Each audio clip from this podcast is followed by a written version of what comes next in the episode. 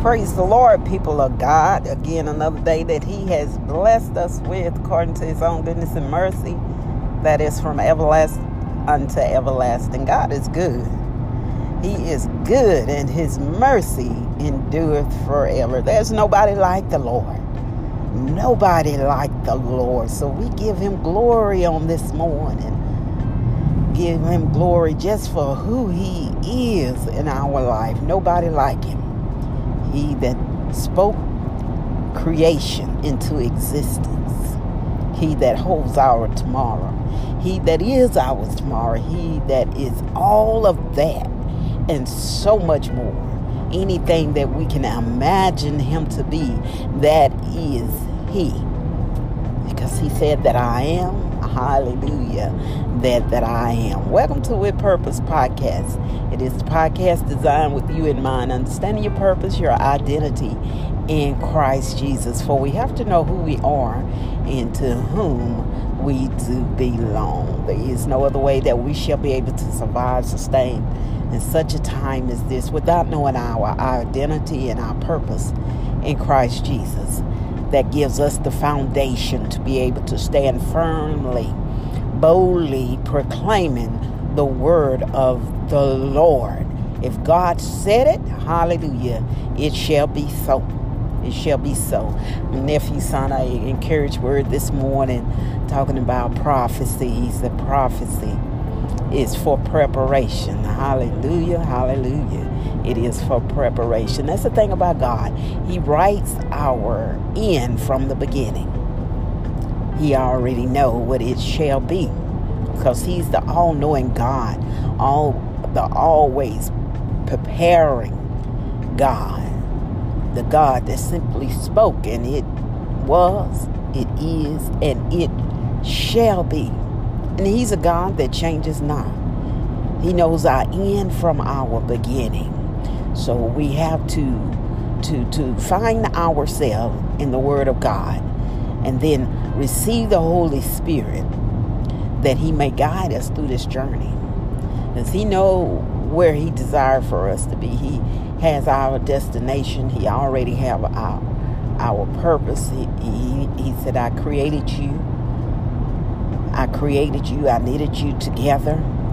He even said, even told Jeremiah, even before you was in your mother's womb. My God. He already knew the plans that he had. Prosper and to be in health is his plan. Prosper and be in health. That is what God desires. He don't desire for us to be sick and confused state of mind and just wandering around in the wilderness. That's not his plan. When the children of Israel left Egypt with Moses, God's plan was to lead them into the promised land because of all the suffering that they had endured at the hands of the Egyptians. And they were crying out unto God. They remembered the Lord as their burdens began to be heavier and heavier. God had pity on them, He had mercy on them, and He sent Moses to set them free. And that was Moses did. But they had became so comfortable in their misery, my Lord. They had become comfortable and instead of facing a few days, 11 day journey to get to the promised land, what the Lord had already prepared and given to them, they began to murmur.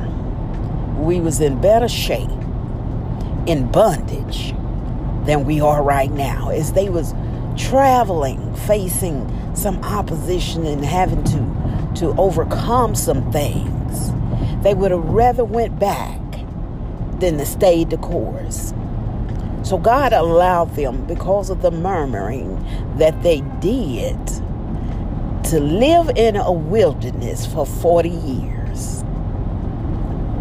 A journey that shouldn't have took but 11 days. So we have to be careful. We have to be careful. And always prayer and supplication unto God. We never want to go back from whence we came. The only reason that we would desire to go back is to reconcile unto God. But for the shape that we're in on our own, no, we should never look back. But we should honor, be grateful unto God that He's leading us to a prepared place for a prepared people. It's the Word of God has been prophesied from the beginning. We know the end. We know we win in the end. But what are we doing to get there? Are we murmuring on the journey? Are we complaining? Falling, rising? Are we standing on strong foundation? What are our goals? How will I get there? What is my paradigm, my pattern that I am working with? Only person that we have to look to is Jesus. Through by the Holy Ghost, hallelujah, our comforter, the one that consoles us when things are not going as well as planned. We have a little talk with Jesus, as old people say, that makes it a little bit better. I must tell Jesus all of my troubles. Hallelujah. I must tell him. Don't complain about, but I must tell him.